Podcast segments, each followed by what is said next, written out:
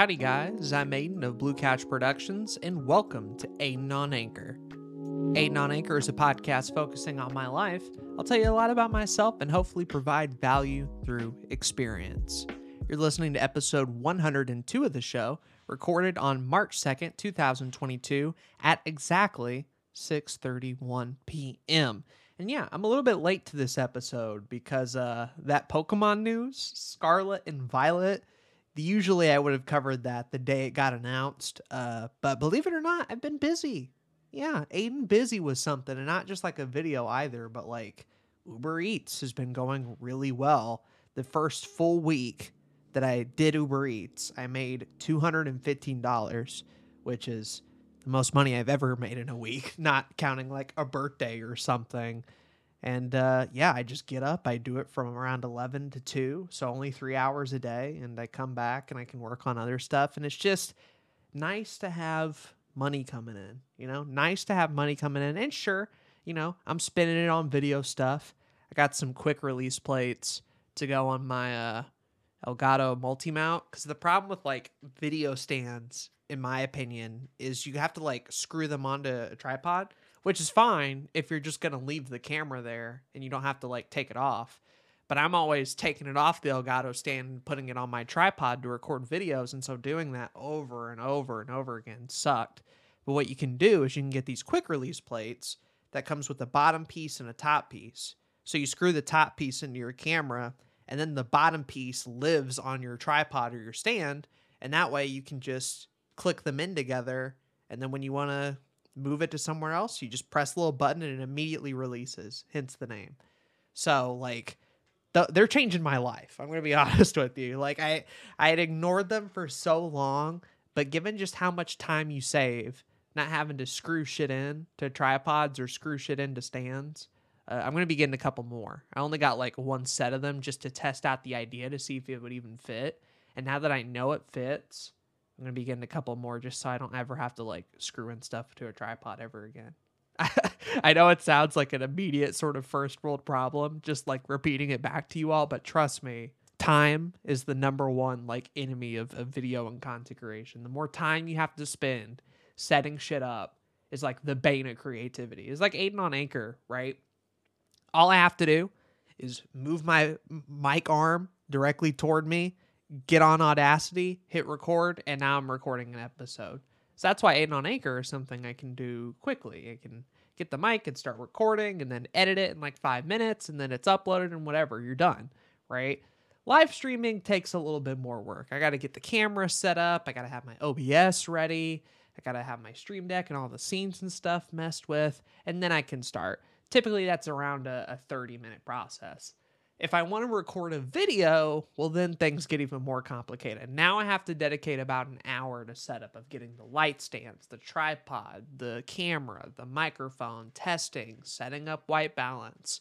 If I have to get a green screen, cleaning the green screen, setting that up. And that's all just for one shot where I'm in front of the, the shelf. And then, like, you know, if I want to move or do something else or film outside, it's a completely different setup. So little things that help you cut down time and setup is huge because if it only takes five minutes to set up, well, hey, you'll be more likely to actually make the thing. And I found that is true with podcasting. It's true with live streaming as I've made it more and more convenient. And if I can find a way to make the whole video side of things convenient, then that'd be even better.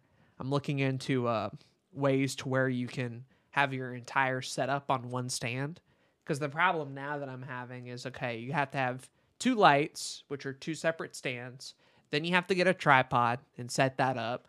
And you usually want the microphone close to you. So while some people have it on a camera, it doesn't sound as good. So a lot of people get another stand to boom their microphone close up to their mouth. So at minimum, that is four different stands that take up a huge amount of space just in your room and it sucks having to set it up every time and putting it away and putting things in the closet. So what I'm looking into is these one stand setups with a bunch of grips and clamps that basically turn all that nonsense into one stand that can fold up, put it in a corner, set it up. Now it's expensive, you know, granted, because you're having to get all the mounting equipment and stuff required, but I have the mic, I have the camera. if I can get the stand and get the pieces together and turn it into like one stand rather than four, oh man, it would be so much better. Be so much better. But that's a challenge for a different day. Uh, the point of all this was just simply to tell you that Uber Eats is going well, and I'm making money through it, and I'm doing it tomorrow. But I figured, hey, night before, why not record a little bit of on Anchor? Why not give an update to the people? Let them know uh, everything's going all right. I don't have a funny story to tell with Uber Eats. It's it's actually been a lot more uh, normal. That first delivery was kind of wild, but every subsequent one has been about what I expected. Um, the one caveat I didn't know going into it was just like it changes on a dime, man. Everything changes like hour to hour. Like some days I'll make $80 doing four deliveries. And I'm like, wow, that's a pretty good day. The very next day, you make $40 doing three. And you're like, okay, you know, a little bit less, a little bit less. The day after that, $20, two deliveries. And it's never consistent. Fact of the matter is, when you're making minimum wage at Taco Bell, like even Uber's inconsistency still gets you more money than a minimum wage job. So, yeah, if you want to kind of set your own hours and do something fun like that, I recommend it. You, of course, have to have a vehicle and uh, pay for gas and everything. So, not everyone can do it, obviously, but if you can, highly recommend it. It's a, it's a cool thing to do and uh, something I've appreciated a ton. All right, let's move on now to what most of you probably came to listen to, and that is the announcement of two brand new Pokemon games Pokemon Scarlet, Pokemon Violet, arriving in late 2022. Gen 9 is here, everybody. It's crazy to think that in the same year we got Pokemon Legends Arceus, we're also getting an entire new generation, and they're both massive open world games that are completely different from Sword and Shield and everything that came before in such a short time period. I'm going to be honest, I didn't think Gen 9 was coming this early. I know a lot of people are like, well, of course it was obvious because every generation takes three year gaps in between. And I'm like, yeah, I guess that makes sense, I suppose. But with the Pokemon games getting bigger and they're coming to Switch and how Sword and Shield felt very rushed, I thought that the strategy going forward was to kind of manage out their time a little bit better. That's why they gave the Diamond and Pearl remakes to another studio, right? They were trying to manage their small team and get the most out of development. Um, and now to hear that they were essentially developing Arceus alongside these two new versions, yeah, man, it's classic Game Freak. I'm not going to complain about it. I think it's probably a bad deal for everyone involved. Uh, even Arceus, for as good as it is, like has some rushed issues regarding polish and presentation, and I can't imagine this is going to be too much better. But one can hope that they take the time to polish this game and it doesn't feel as rushed as as Pokemon Sword and Shield. But uh yeah, I'm still excited. Let's let's talk about this a little bit. We didn't get to see much. It was a very like early trailer. We got to see some areas. Uh basically the region seems to be designed after Spain. So in case you're not like a, a major Pokemon fan or whatever, uh, every region is based off of a real life area for generations one, two, and three, and four. Uh, those regions were based off of areas in Japan. And I forget exactly what they're called, but you can look it up. Like each generation, one through four, has like areas based off Japan. And then in generation five, they decided to go outside of Japan and base it off of countries. So Gen 5 was the US, Gen 6 was France, Gen 7 was Hawaii, 8 was the UK, and now this seems to be based off of Spain, a country I don't know a whole lot about. Uh, I'll be honest with you, like in terms of European countries, I don't be thinking about Spain that often, but uh, I get why they picked it because you get a lot of nice, distinct areas. The fact that like Spain is apparently the only like European country to have like a proper desert, you know, kind of cool. The fact that it's also near water and you kind of get mountains, like pretty much it always kind of fits into the, what a Pokemon region could be, and, and Spain just has it all in real life. But uh, yeah, game looks beautiful.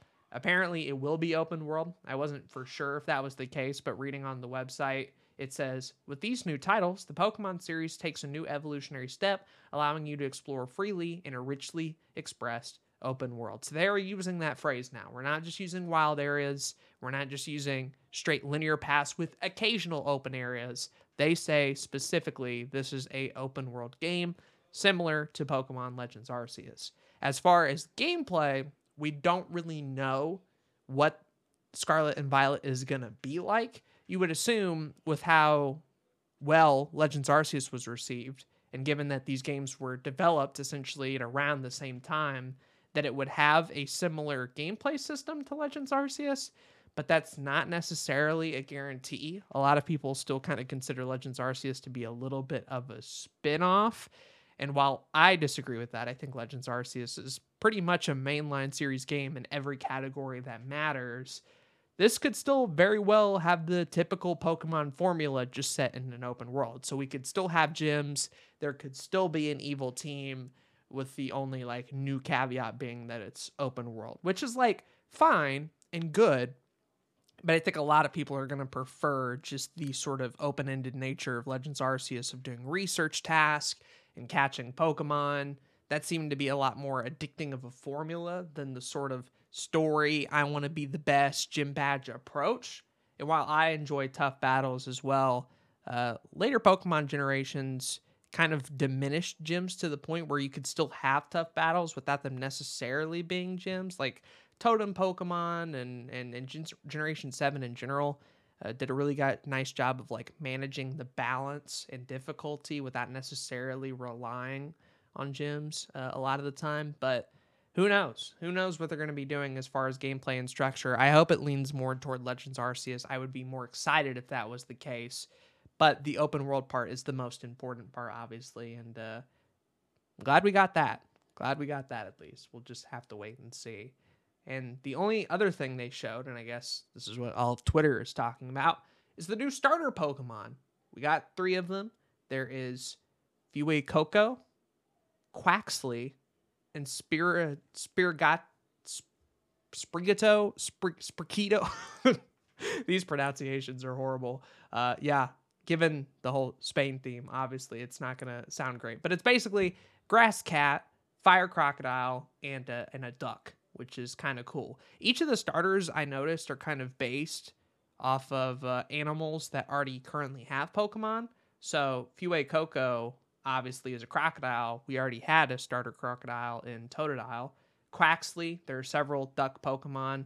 You have your Psyduck, your Swanna, Ducklett, uh, so water ducks have been around for for a long while, and uh, Sprigid Sprigid Sprigidi Sprag Spragatito, uh, the cat, basically. Um, Generation Seven had Litten, which is a fire cat. We've never had a grass cat before, but definitely several cat Pokemon over the generations. And uh, yeah, my opinion, they're all cool. I like all of them. There's usually like one I can't stand and simultaneously one that I vastly prefer over the others. But uh, no, that's not the case. I think they're all three strong. Quaxly is great. I love his hair. The cat obviously be having that like weed face. is very funny. Uh, I'm always a huge grass starter fan. I'm excited to see what he turns into. And uh, Fuecoco, um, he just goofy. He a goofy looking motherfucker. I assume his like evolutions probably is going to be the most badass of the three. Sort of the dorky ones usually go down that path a little bit. But uh, yeah, the potential is high. I, th- I think that kind of chili pepper design makes him probably the most unique of the three. The the one that hasn't been tapped into as much, even though he's a crocodile. He definitely has some food themes, um, specifically with like peppers, and some people even see like an apple influence. Who knows? but I think all together, this is probably the the strongest set of starters that we've had in a long, long, long time. Generation seven and eight kind of both have their weak points, especially in the later forms. So who knows if they'll actually uh, reach their potential? I'm hoping none of these losers be standing up on on two legs, and we kind of keep them looking like animals instead of people. Generation eight especially had that problem where like two of the starters are just people. You know, Cinderace is a soccer player. Uh, the water one, who's horrible, and I can't even remember his, his name, literally has like a sniper rifle and just looks like a person. Like I don't, I don't want people. You know, I, I want to still see the animal at the end of the day. Uh, is cool, but like, you know, a lot of people kind of wanted Litten and Torracat to stay on four legs and, you know, look like a tiger. So who knows? We'll see point is, I think they're awesome. I think they're cute. Let me know what your favorite is. You can message me on any of the social medias linked in the description below. And uh, let me know if you'll be getting Scarlet and Violet. I guess I'll have to. I didn't get Brilliant Diamond and Shining Pearl. I was waiting to see if Legends Arceus was good, and I've watched essentially Zach play through it and my friend Jay the Zoomster is playing through it. But now I'm like, shit, should I get Legends Arceus or should I just wait for Scarlet and Violet? Because I'm definitely getting these. I, I live streamed Sword and Shield. I live streamed Ultra Sun and Moon and Sun and Moon. Like I've done every mainline Pokemon generation. Once it comes out, I've live streamed it. So I'd like to kind of keep that tradition going eh, with these new games as well. But uh, dang, Legends Arceus also looks really good. I guess I'll have a whole year to figure it out. But the fact is, like, so many Pokemon games are coming to Switch in a, in a in a crazy amount of time. The Diamond and Pearl remakes what came out in like November, then Legends Arceus is January, and then we're gonna have this in late 2022, and maybe even a spinoff in between. Who knows? This is a packed year for Pokemon, is all I'm saying. It's gonna be a packed year for the Switch in general. This is just another 2022 release that I think potentially could make this the Switch's best year I mean, think about it. If Breath of the Wild 2 comes out, if Bayonetta 3 comes out, and then you also have like Kirby and then Forgotten Land, you have now Scarlet and Violet, Advance Wars, Mario Kart 8 DLC, like aside from a, a, standard new Mario, we pretty much have all the major players that like make for a good Nintendo year. And uh, who knows? Maybe Mario might show up later down the road. I'm kind of viewing Kirby and the Forgotten Land as like the 3D platformer representation, uh, the Mario Odyssey equivalent here. Um, but it might not be as good. It might be better. Who knows? But definitely like Breath of the Wild 2 and, and this and all the other games coming out. 2022 could be pretty big for the Switch, especially if it all pans out. Legends Arceus panned out, and I was very worried that that would not be the case. So who knows? I guess we'll just have to wait and see on that front. But yeah, I think that'll be it. Just wanted to let you guys know doing Uber Eats, going well, and uh, wanted to tell you about my thoughts on Pokemon Scarlet and Violet. Let me know what you think. Will you be getting these at launch? Will you not be getting these at launch? Let me know your thoughts on them as well. And hey, if you want to support the podcast, there's a little support button up there where you can financially donate to the show, make it better, make it more modern and stuff, and uh, hopefully make it a more consistent show. I've been Aiden of Blue Couch Productions, and I'm signing off.